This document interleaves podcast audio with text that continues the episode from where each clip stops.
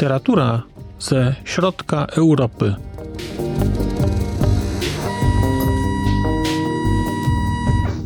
Podcast około książkowy. Dzień dobry.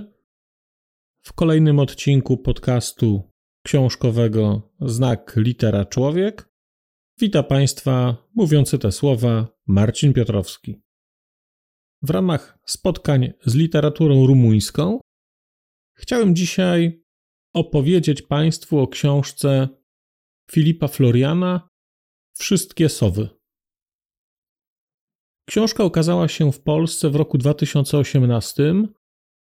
Książkę przełożyła pani Radosława Janowska-Laskar, a książkę wydała wrocławska Amaltea.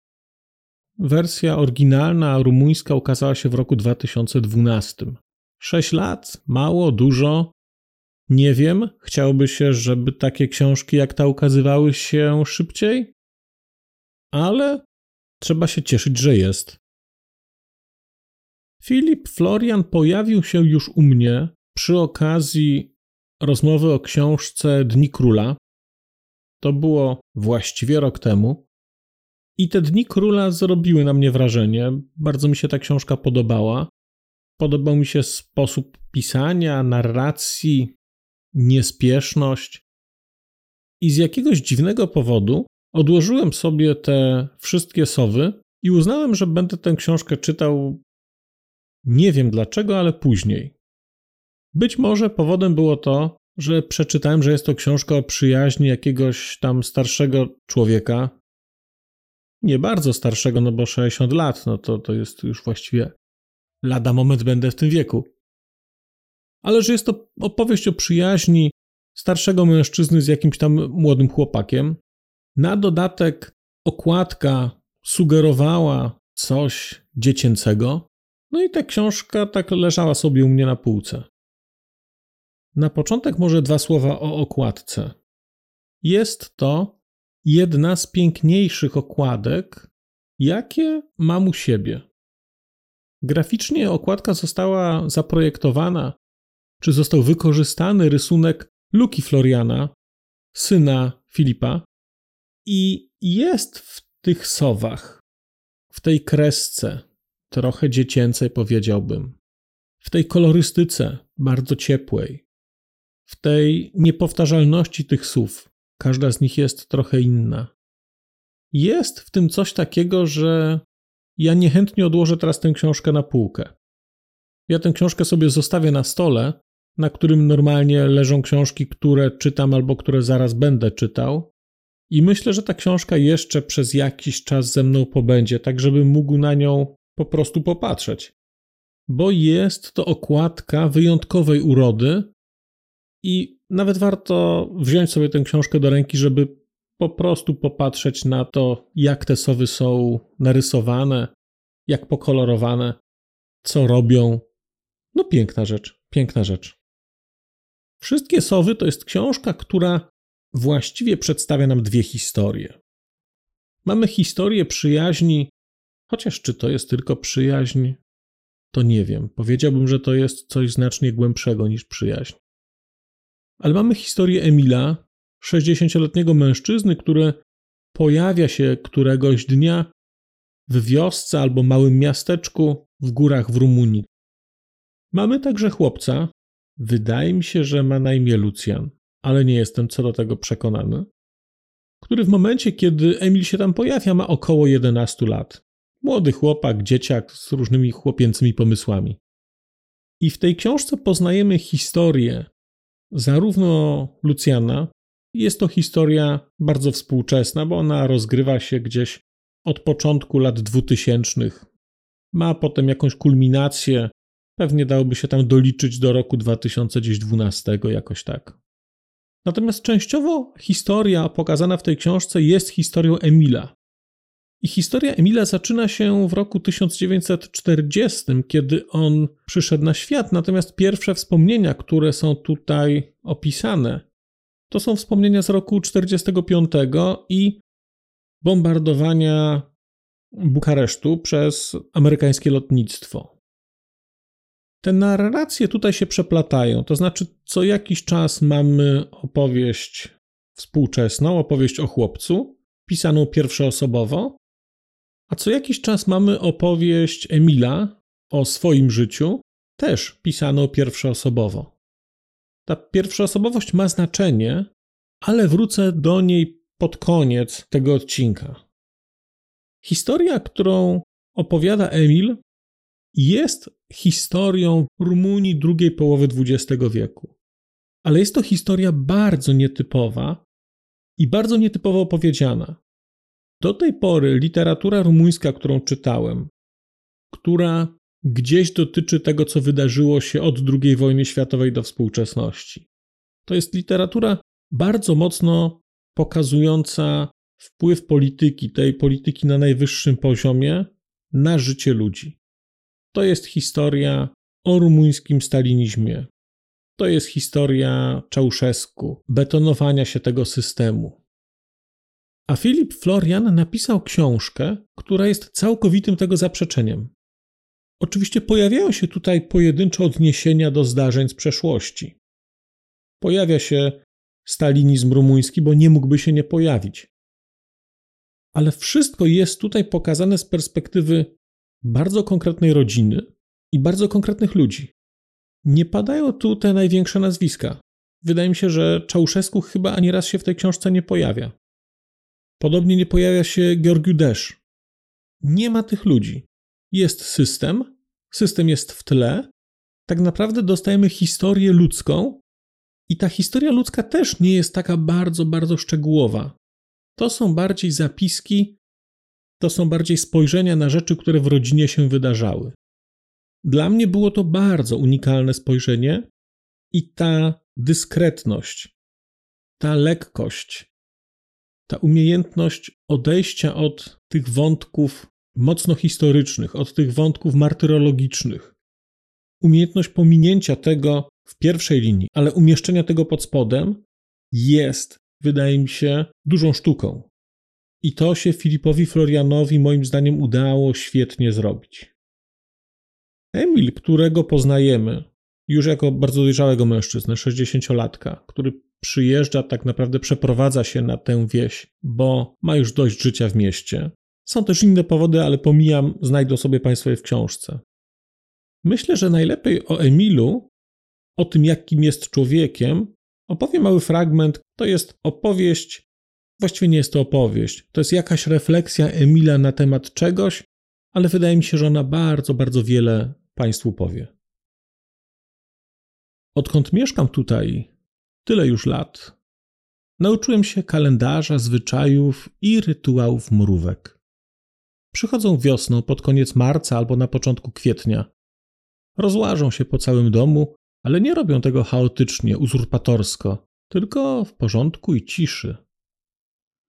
Najpierw pojawiają się odważni i szybcy zwiadowcy wyposażeni w mikroskopijne antenki nastawione na łowienie najtajniejszych sekretów oraz w inne wyostrzone zmysły. Łażą, przekradają się, wkładają do głów cenne informacje, tworzą mapy i więcej niż pewne, zdają raporty o wszystkim swoim przywódcom i królowej.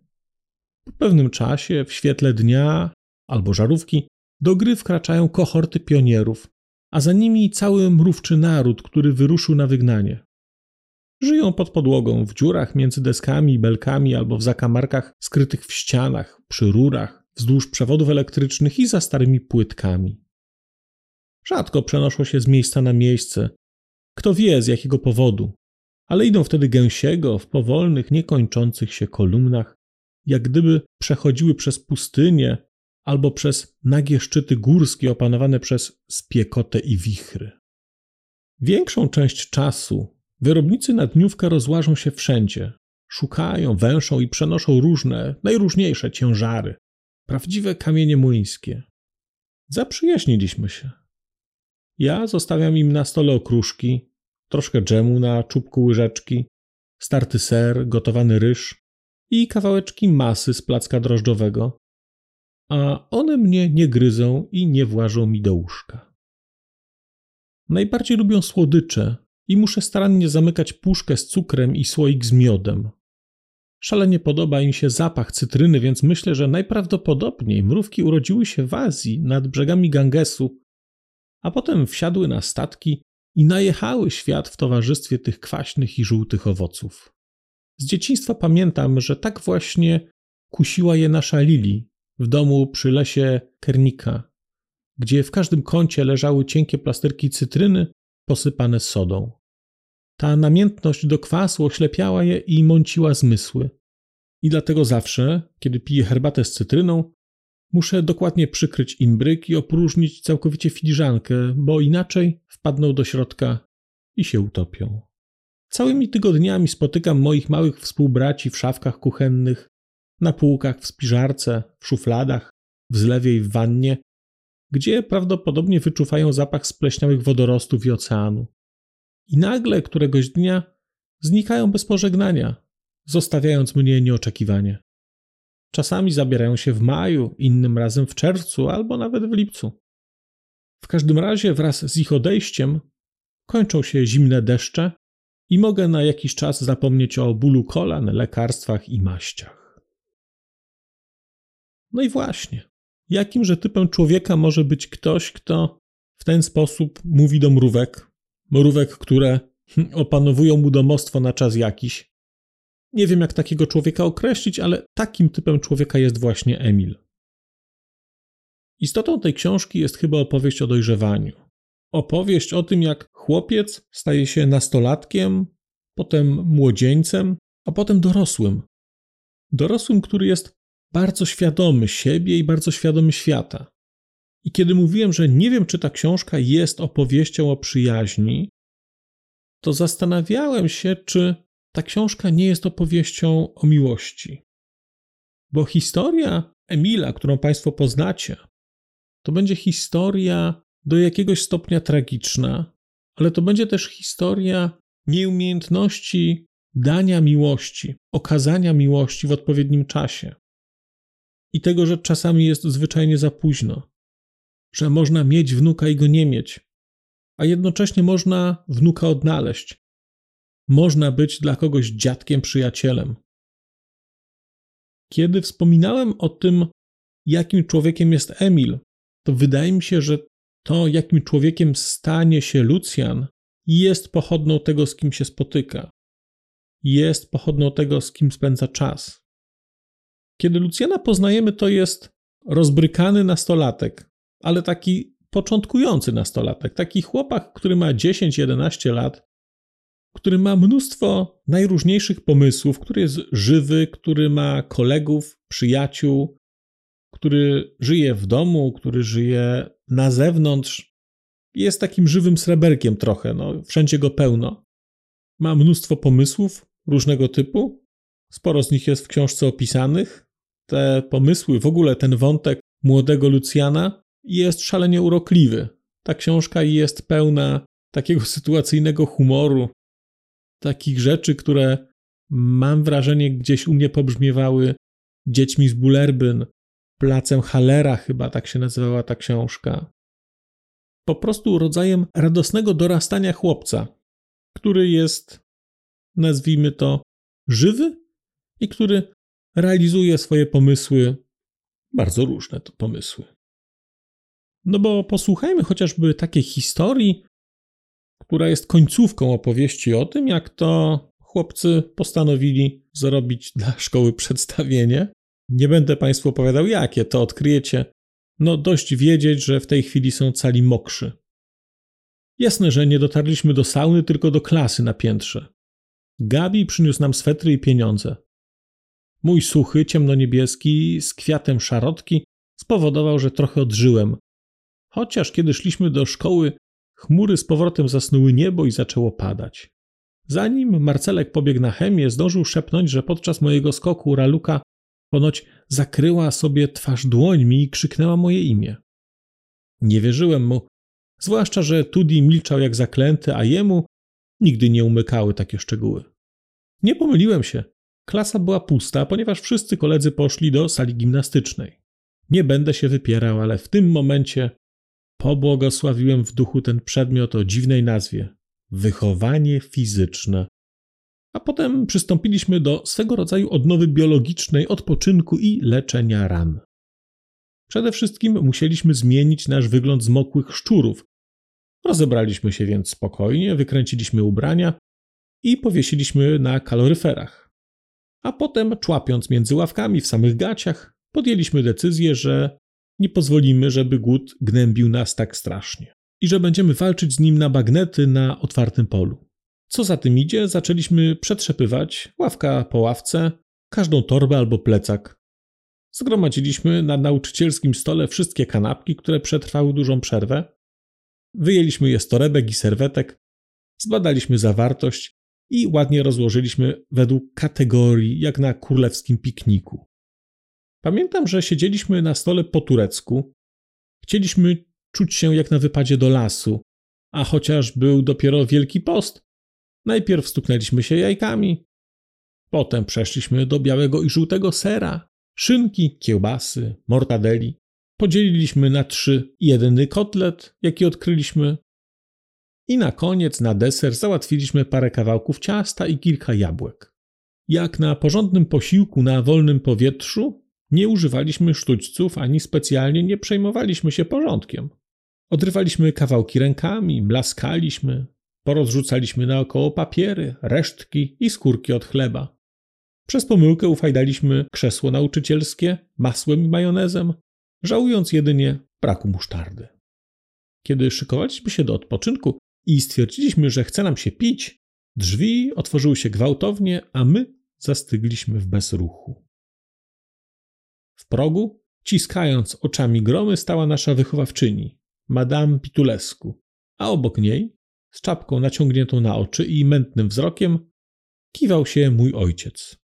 Po chwili martwej ciszy Pitulescu wskazała na mnie ręką i zaczęła wyjaśniać ojcu sytuację, tak jakby był krótkowidzem, kto wie ile miał dioptrii i w dodatku zgubił okulary. Powiedziała, że siedzę rozwalony na stole nauczycielskim w samych gaciach, że prawdopodobnie myślę, że znajduje się w pralni, a nie w szkole i że takiego wagarowicza jeszcze w życiu nie spotkała, że ma dość tej jej zarazy i miernoty, że proszę bardzo, ukradłem kanapki kolegom i się z nimi obżeram, tak jakby trzymał mnie w domu o głodzie. W tym momencie na chwilę się zatrzymała i na wpół obrócona spytała ojca, czy kiedykolwiek daje mi jeść. Wsparty o futrynę, tato chwiał się nieco mniej, Zdołał zatem zdjąć czapkę, pochylić się i cmoknąć babę w rękę. Kiedy wyprostował się, powiedział: Ta, proszę pani, tyle mu daje jeść, że lepiej bym wyszedł, gdybym trzymał w domu prosiaka. To była jedna z przygód młodego, chyba Lucjana. Tego typu przygód, tego typu historii jest tutaj więcej, dlatego że to jest taka opowieść właśnie o młodzieńcu, o chłopaku, który dojrzewa. To dojrzewanie, to uzyskiwanie samoświadomości tutaj widać na poziomie historii, które się pojawiają, na poziomie zmiany języka, która się pojawia, zmiany narracji. Na początku Lucjan interesuje się rysowaniem dinozaurów, później interesuje się wstępnie dziewczynami, a później interesuje się kobietami już bardzo konkretnie. Jest to więc bardzo dobrze napisane. Filip Florian pisze taką dłuższą frazą, ale jest ta fraza bardzo elegancka. Chylę głowa przed tłumaczką, bo widać w tej książce zmiany narracji, które się tutaj pokazują, ale jednocześnie widać takie subtelne dorastanie, dorastanie Emila, kiedy na przestrzeni czasu zmieniają się te jego wspomnienia, są coraz bardziej dojrzalsze, z coraz większą głębią, takie opisywane. I to samo widać w przypadku Lucjana. Tutaj też jest ewolucja i tematyki, i języka używanego. W historii Emila znajdziecie Państwo przepiękną, przepiękną, chociaż no gorzką i tragiczną historię miłosną. Właściwie historię miłosną o takim podłożu bardzo wyraźnie erotycznym, Przepięknie to jest opisane. Filip Florian napisał jeden z piękniejszych obrazów nocy poślubnej. Jest to, no, bardzo poetyckie i jednocześnie bardzo też no, nie wiem czy słowo dosadne jest właściwe, ale bardzo konkretne. Więc jest ta historia miłosna, która rozkwita, która ma jakiś koniec, i to jest taki moment, kiedy rzeczywiście robi to wrażenie. To jest tak, że, że to jest poruszające. I do tej całej historii Emila, którą znamy wcześniej, dochodzi jeszcze taki wątek bardzo niejednoznaczny, nazwijmy to. Pomijam tu w ogóle wątek dotyczący kultury, bo jest tutaj też wątek dotyczący kultury związany z dziadkiem Emila, z jego odkryciem poezji, z jego przepisywaniem poezji, uczeniem się poezji na pamięć. Jest to związane z pobytem w więzieniu komunistycznym, ale jest to też dla mnie jakieś nawiązanie do, do Fahrenheita 457 i tego wątku uczenia się książek na pamięć. Tutaj też to Państwo znajdziecie. Bardzo, bardzo interesujące. Kiedy miałbym podsumować tę książkę, to powiedziałbym, że jest to jedna z piękniejszych książek, które ostatnio czytałem. Książka, która jest bardzo dojrzała, która jest bardzo spokojna. Ta narracja jest tutaj bardzo piękna, bardzo niespieszna. Ten język jest bardzo spokojny. To są takie, powiedziałbym, długie pociągnięcia pędzla, a czasami kropki. Tam, gdzie potrzeba jakichś pacnięć czy czegoś krótszego, to takie rzeczy też są. Ale zasadniczo całość tej narracji, całość tej historii jest niespieszna. Ta rzecz dzieje się na wsi czy w małym miasteczku. Tam naprawdę nie ma się co spieszyć. Kiedy chodzi się do lasu obserwować sowy, to nie ma się co spieszyć. Kiedy bawi się z psem, to też nie ma się co spieszyć. Podobnie jak wtedy, kiedy obserwuje się mrówki. Wszystkie sowy emanują spokojem, emanują akceptacją życia, akceptacją zmiany, są opowieścią piękną o przyjaźni chłopców, o tym, jak oni też dojrzewają. Tu jest bardzo pięknie pokazany, bardzo poetycko ujęty proces dojrzewania i tego, jak to dojrzewanie w którymś momencie bardzo gwałtownie przyspiesza, i nagle znajdujemy się w zupełnie innym świecie. Jesteśmy w świecie dzieci, dzieci, dzieci, i nagle właściwie w świecie dorosłych. Filipowi Florianowi udało się to przepięknie oddać, przepięknie. No i miałem taką refleksję, że ta książka jest książką o tym, w jaki sposób dojrzałość kształtuje dojrzewanie, bo dojrzałość Emila bardzo mocno wpływa na dojrzewanie Lucjana. To, jakim człowiekiem stanie się Lucjan, człowiekiem obdarzonym dużą samoświadomością, jakimiś pasjami, to są rzeczy, które zaszczepili mu nie rodzice, tylko które zaszczepili, zaszczepił mu Emil. Zaszczepił mu Emil w tej swojej dojrzałości sześćdziesięciolatka, człowieka obdarzonego refleksją. Obiecałem jeszcze, że wrócę do wątku, nazwijmy to narracji. Na poziomie kompozycji i struktury i całego zamysłu powiedziałbym, że wszystkie sowy są jedną z najelegantszych rzeczy postmodernistycznych, jakie czytałem. Nie wystraszcie się Państwo tylko. Tu nie ma tanich trików, tu nie ma epatowania humorem, tu nie ma zapętlenia. Ale kiedy przeczytacie tę książkę do samego końca, to wtedy zaczniecie zastanawiać się, kto napisał tę historię naprawdę, kto jest tutaj narratorem. Te wszystkie rzeczy się złożą i znajdziecie się w takim punkcie wyjścia. I jest to dla mnie najwyższych lotów no nie jest to twist, ale jest to najwyższych lotów taki silny akcent postmodernistyczny, bo ta zmiana perspektywy czasowej to takie konkretne osadzenie, splecenie rzeczy, zaplecenie w okrąg. No jest piękną rzeczą i to się Filipowi Florianowi bardzo, bardzo udało. Reasumując, powiedziałbym, że jest to książka znakomita, znakomita. Ja przed tą audycją słuchałem tego, o czym opowiadałem rok temu przy okazji książki Dni Króla. I mówiłem tam, że dobrze, że Filip Florian napisał więcej rzeczy i dobrze, że one ukazały się po polsku, bo będę chciał je przeczytać. No więc, jeżeli tak sądziłem rok temu, to teraz sądzę tak jeszcze bardziej i będę musiał zadbać o to, żeby nie czekać z tymi książkami za długo. Dni Króla to jest książka z 2008 roku. Wszystkie Sowy to jest książka z 2012 roku. Przez te cztery lata widać zmianę w pisaniu. Widać dojrzewanie autora, widać, że jest starszy, że ma więcej doświadczeń oraz, moim zdaniem, również umiejętności pisarskich.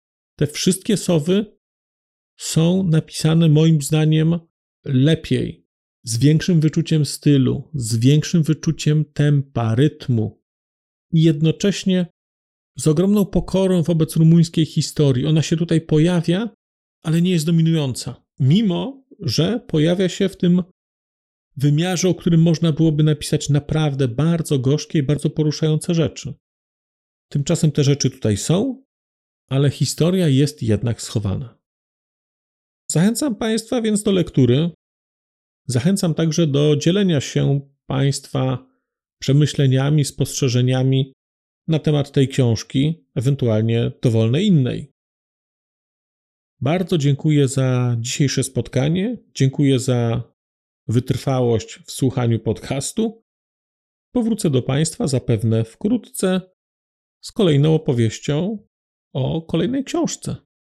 Natomiast dzisiaj jest to dobry moment, żeby powiedzieć do usłyszenia.